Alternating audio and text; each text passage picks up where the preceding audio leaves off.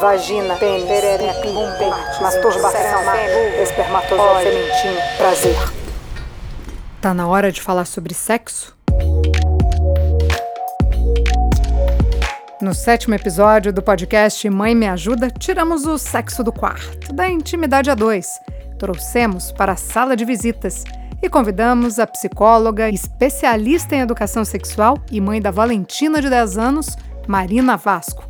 Para essa conversa, colocamos o tabu e preconceitos da porta para fora e deixamos o papo rolar bem informal e com muita, mas muita orientação. Até porque se aquela perguntinha filosófica que permeia o imaginário infantil, aquela assim, de onde vêm os bebês, ainda não passeou por aí, ela certamente virá.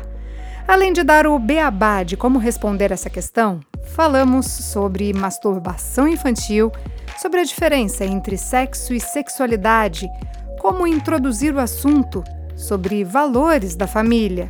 Ah, conversamos também sobre machismo e o que acontece na cabecinha das crianças que ouvem músicas e assistem vídeos. Vamos dizer assim, calientes.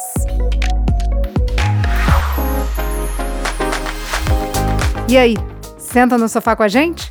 Eu sou Priscila Lima, jornalista, mãe da Maia de 8 anos e uma pessoa que trilha uma jornada de autoconhecimento e de desenvolvimento, como ser e como mãe. Se você sente que juntas ou juntos podemos nos ajudar, vem comigo!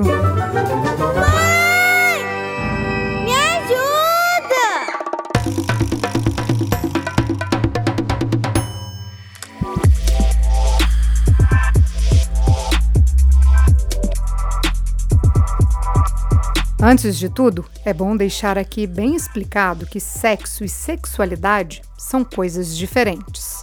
O sexo, vocês sabem, é o ato em si, a penetração, o coito.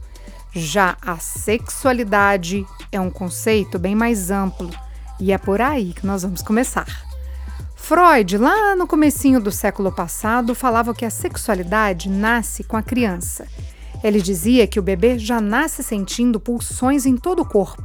Seria a libido. Ah, por enquanto, isso não tem nada a ver com os órgãos genitais, tá? Quando é uma mãe e um pai que me procuram no, no consultório, eu falo exatamente isso. Né? Então, assim, olha, esse corpinho é um corpinho muito amado, como a mamãe e papai amam muito você. Não é falando sobre sexo, mas sim cuidando da autoestima dele. E como construindo essa autoestima? Na hora que você vai trocar, na hora do banho, né? Falando desse corpinho, olha, esse corpinho é muito importante, é muito precioso, você é muito amada. Colocar a mão aqui nessas partes que a gente já começa a falar que são as partes íntimas, né? Desde pequenininho. O que, são as partes íntimas? A parte genital, o peitinho, né? Então são partes importantes desse corpinho que não é, não tem que ficar exposta o tempo todo. Então, a autoestima da criança é um, uma maneira de você começar a falar de sexualidade e de proteger essa criança de possíveis abusos que talvez ela possa vir.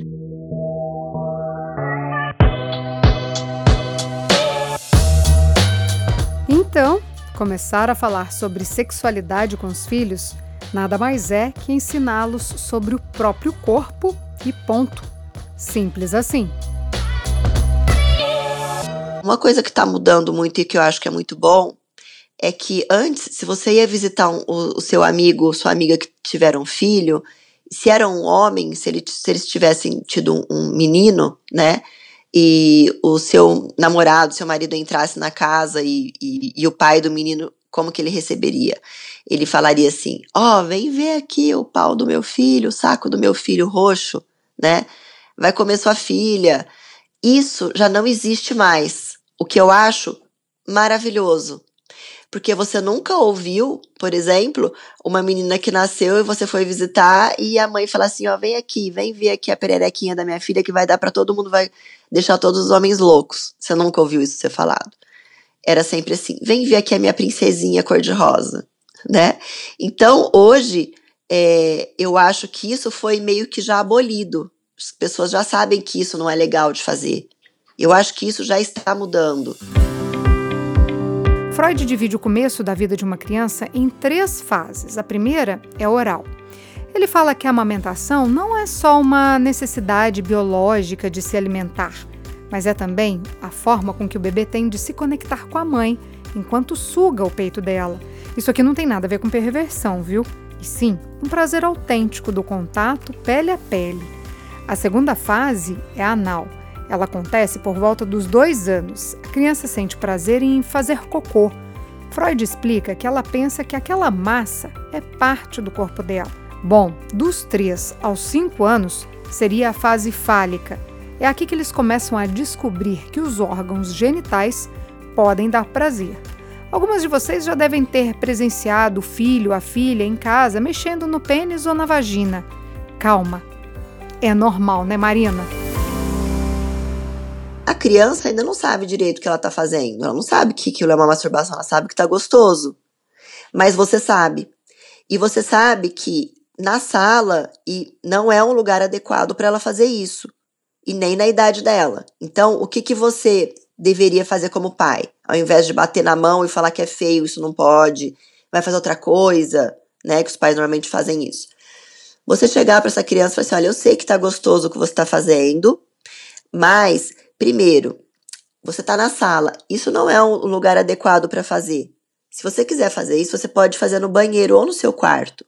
Se a criança tiver uns 6, 7 anos, tá? Se ela for muito pequenininha, você pode ter a mesma abordagem no sentido de, olha, eu sei que tá gostoso o que você tá fazendo, vamos fazer outra coisa agora? Quando ela é muito pequenininha, tipo 2, 3 anos, porque isso pode acontecer, entendeu? Primeiro porque ela não tá entendendo o que é. Primeiro, se você for fazer uma explicação de sexualidade, de masturbação para uma criança de 2, 3 anos, ela não vai absorver nada dali. Ela não vai entender nada que você está falando. O que, que é masturbação? Ela fala, aham, tá bom. Então você distrai ela neste sentido. Não é distrai e esquece isso. É assim, ah, eu sei que tá gostoso o que você tá fazendo, mas vamos fazer outra coisa? Entendeu?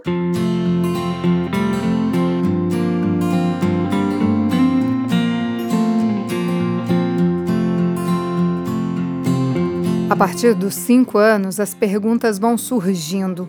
O que é virgem? O que é orgasmo? O que é sexo? A orientação é, antes de responder, entender de onde vem essa pergunta.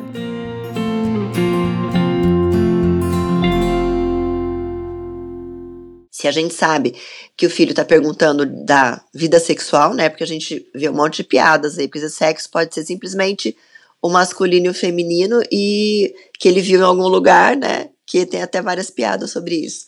Mas se a criança está perguntando sobre sexo mesmo, qual seria a melhor resposta para você dar para uma criança sobre o que é sexo? Sexo é uma brincadeira que os adultos fazem e que crianças não fazem. E você, filho, vai fazer também isso quando você estiver na adolescência, quando você for adulto. E é uma maneira da gente se amar e se divertir com os nossos corpos. Mas antes de sair por aí dando toda essa explicação, é bom ter certeza que vocês estão falando sobre a mesma coisa. Um tempo atrás, Maia perguntou pra gente o que, que era virgem. E disse que não sabia de onde tinha tirado essa palavra.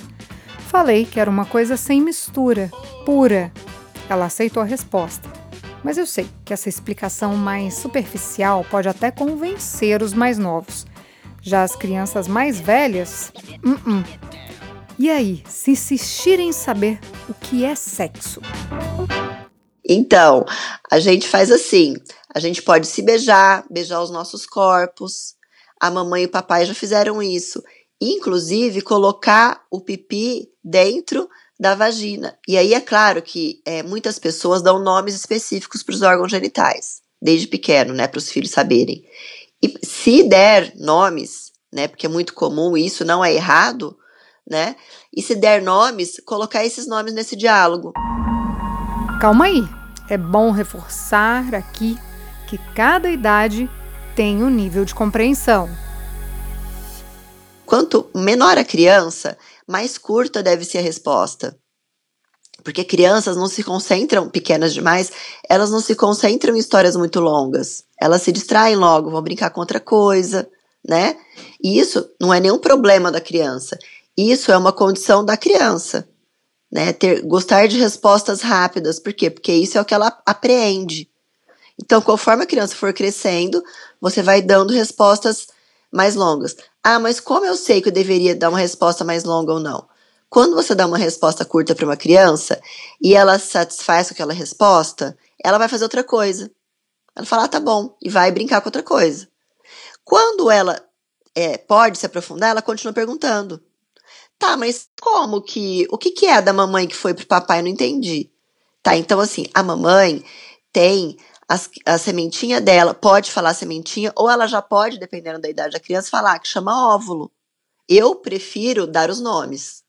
Eu oriento os pais a dar os nomes, tá? Mas tem pais que falam assim, ai, mas esse óvulo, eu falo da sementinha, então tá bom. Então a mamãe tem os óvulos, ou a mamãe tem a sementinha, que é natural, que tá lá dentro da barriguinha dela.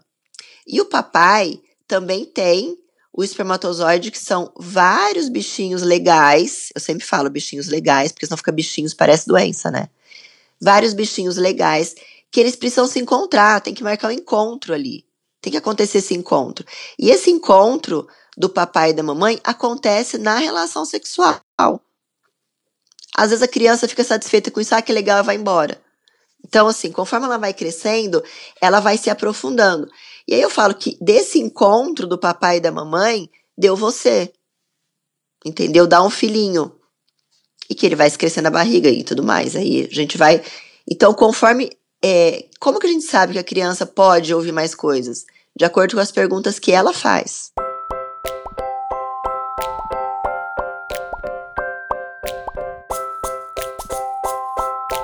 uma pergunta que no fundo, no fundo, todos os pais esperam e em boa parte das vezes não estão preparados para responder. Como os bebês são feitos? De onde eu vim? Primeira coisa que a gente tem que fazer é respira fundo. Porque no momento que a gente respira fundo, a gente faz duas coisas importantes. A gente tem dois controles importantes. A gente pensa primeiro antes de responder e a gente controla a nossa ansiedade, porque a gente oxigena melhor o nosso cérebro quando a gente tem uma respiração mais profunda, né?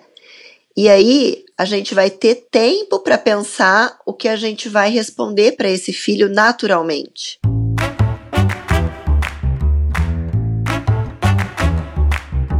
Se o naturalmente não rolar, corre para a livraria. Ler livros sobre o assunto também pode ajudar. Se a grana estiver curto, já deixo uma dica aqui. Tem muitos vídeos na internet de youtubers lendo livros infantis sobre sexualidade que são recomendados por pediatras. Segura aí, que daqui a pouco a gente fala de algumas obras para vocês.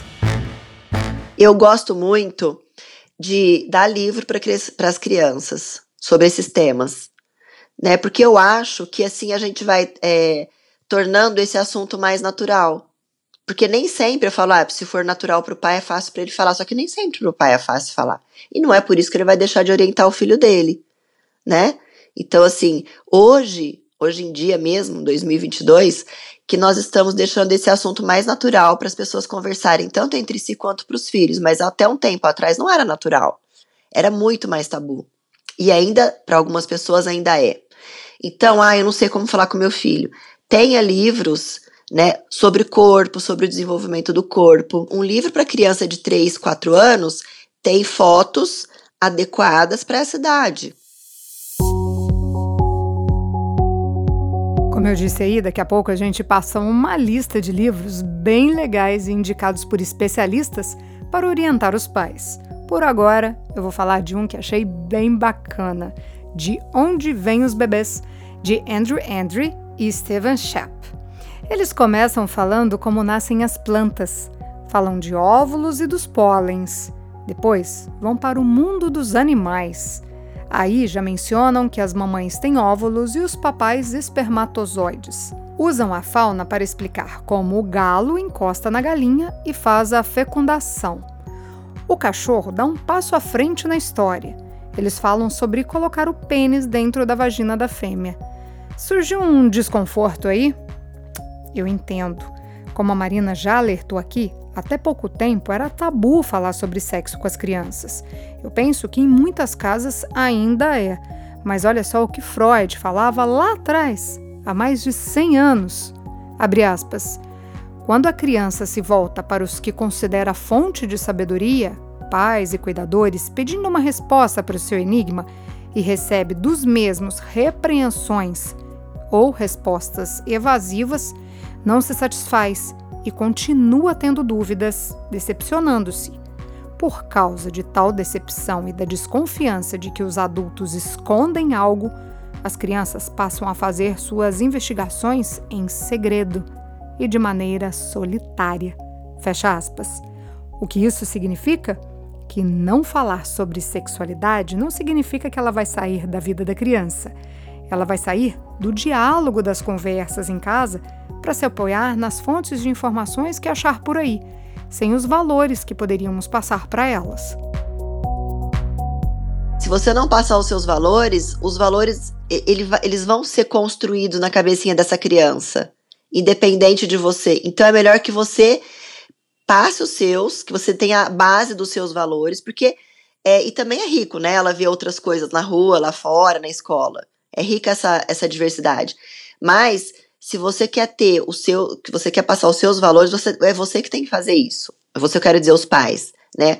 Porque lá na rua ele vai ver sem você, porque não tem como você impedir, né? De, de da pessoa, do, do bebê, da criança e do pré-adolescente entrar em contato com o que está na rua lá fora. Quando eu falo na rua, pode ser na casa do amiguinho, né? Quer dizer, tudo que não seja a sua casa, o que é fora do seu controle. Então, assim, é natural. Se você vai visitar, seu filho vai visitar um amiguinho, vai brincar na casa do amiguinho, os valores do amiguinho estão ali. Então, ele vai absorver aquilo. Então, a, a criança realmente é uma esponja, né? Então, ela vai absorvendo tudo. E, então, é, os valores que a gente passa, que a gente passe dentro de casa da melhor maneira possível, porque vai ser mais fácil para eles absorverem já que para tudo tem idade, a regra é: perguntou, responde. Cá entre nós, não me considero aquela mãe super progressista que leva o assunto com leveza, mas também tô longe de ser conservadora. Para mim é assim, tem que falar que seja.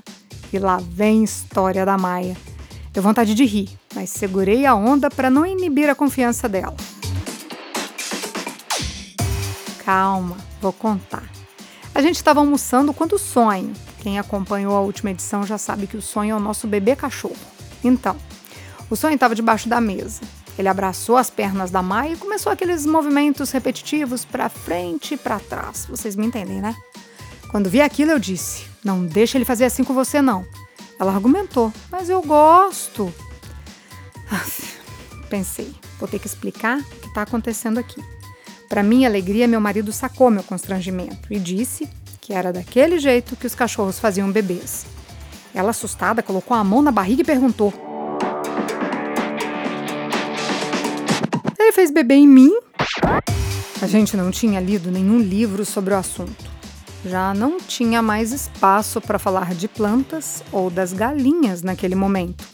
A curiosidade dela foi direto para o cachorro sem preliminares, tivemos que falar como o pipi vai na vagina, mostrar fotos do cachorro e a cachorra namorando, fotos do parto. Só depois a curiosidade foi controlada. Só para lembrar aqui, a Maia tem 8 anos e de um tempo para cá tá bem interessada no assunto.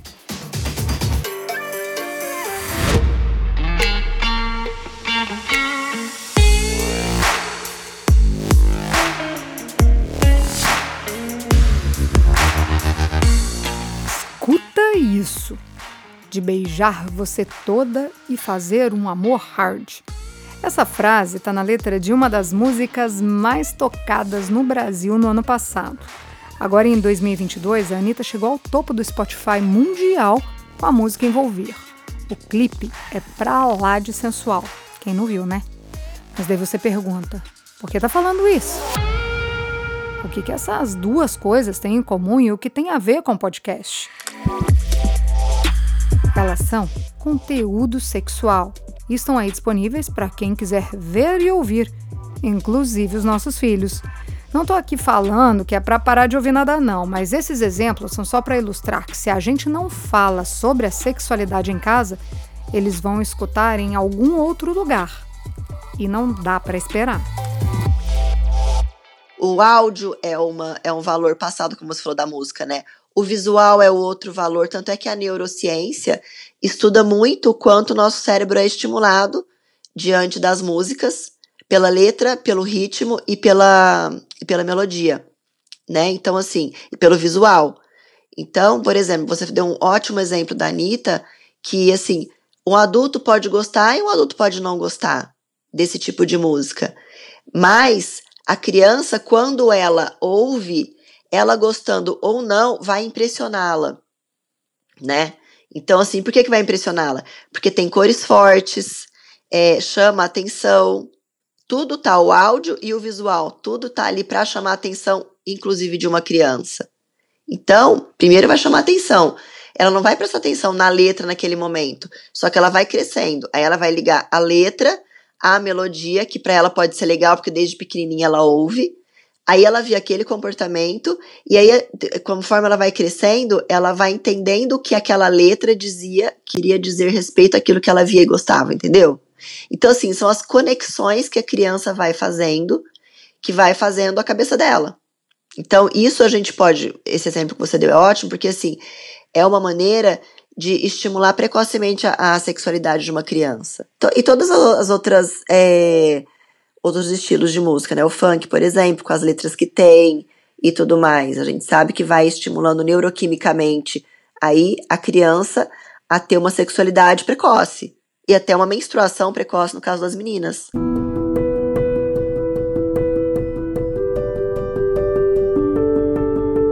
Como a gente viu aí, ainda que o assunto não faça parte do dia a dia da família, ele está sim presente na vida de todos. O nosso corpo psicológico tem o tempo certo de receber as informações. Elas são processadas de acordo com cada idade. Se esse período não for respeitado, a criança pode levar traumas para a vida adulta. Algumas ficam com nojo e, quando viram adultos, não sabem lidar de forma natural e saudável com o sexo. Crianças que têm um instinto aflorado antes da hora podem vir a ter problemas como vício em pornografia e pedofilia.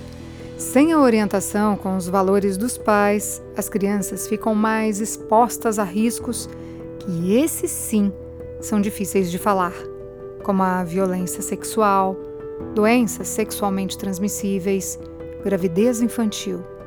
Numa entrevista à revista Crescer, a pedagoga, escritora do livro Pipo e Fifi, fala, aspas, precisamos superar o mito de que a educação sexual pode erotizar ou incentivar a iniciação sexual precoce. Fecha aspas. Na real, é bem o contrário. Tanto a Organização das Nações Unidas quanto a Organização Mundial da Saúde defendem que crianças bem orientadas iniciam a vida sexual mais tarde. Falar sobre sexualidade é importante para essa pessoa fazer escolhas certas e não se deixar abusar até onde ela pode impedir um abuso, tá? Porque assim, nem sempre a criança pode impedir um abuso.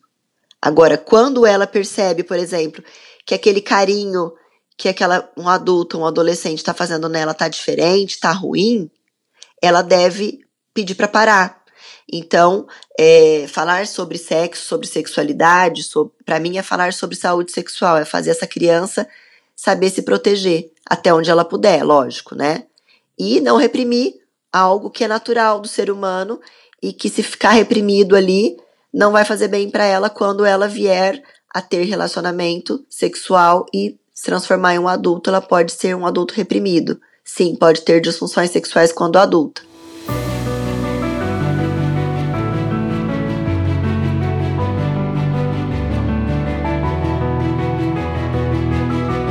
No último episódio, a gente falou como o diálogo é essencial para fortalecer o vínculo entre pais e filhos, e aqui ele volta a ser importante, porque é na conversa que emerge a confiança e uma criança que confia nos pais divide o que acontece na vida dela. Inclusive quando alguém faz algo que ela não goste. Então, se a criança aparecer com alguma história de um coleguinha ou alguém que fez algo a ela, se interesse, tente entender, acolha.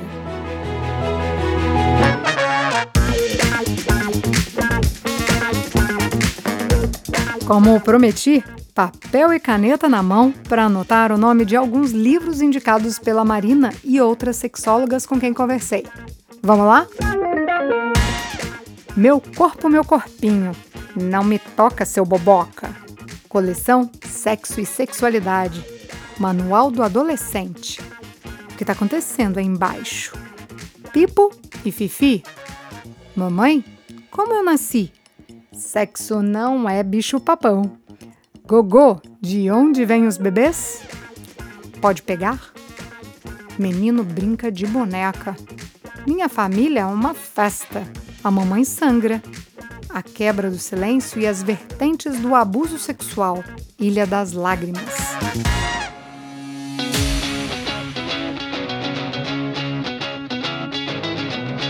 Essa lista tá completinha lá no nosso perfil do Instagram, arroba podcast Mãe Me Ajuda. Corre lá que tem, além dos títulos, os nomes dos autores e as editoras. É sempre bom dar uma olhada na idade indicativa para a gente não sair por aí explicando antes da hora o que eles não estão preparados e nem têm necessidade de saber. Acho legal eu falar aqui que nossa conversa hoje foi bem direcionada para os filhos biológicos de casais heterossexuais. Mas os filhos adotivos e filhos de pais homossexuais também estão cheios de perguntas. E logo, logo a gente volta a falar sobre esse assunto com um recorte mais direcionado a eles. Nosso bate-papo de hoje vai ficando por aqui.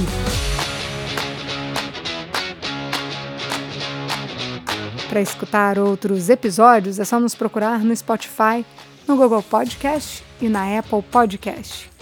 A edição de som é de Tadeu Jardim. Essa é uma produção Estúdio Fita. Eu sou Priscila Lima e a gente se vê no próximo episódio. E aí, nos ajudamos?